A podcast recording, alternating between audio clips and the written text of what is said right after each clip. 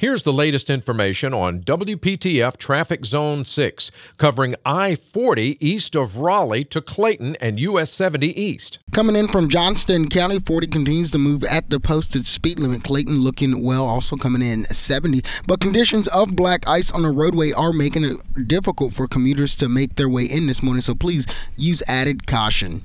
Tune to AM 680 WPTF, the traffic station, with traffic reports every 10 minutes on the 8s, morning and afternoons. Zone-by-zone reports are an exclusive feature of WPTF Triangle Traffic.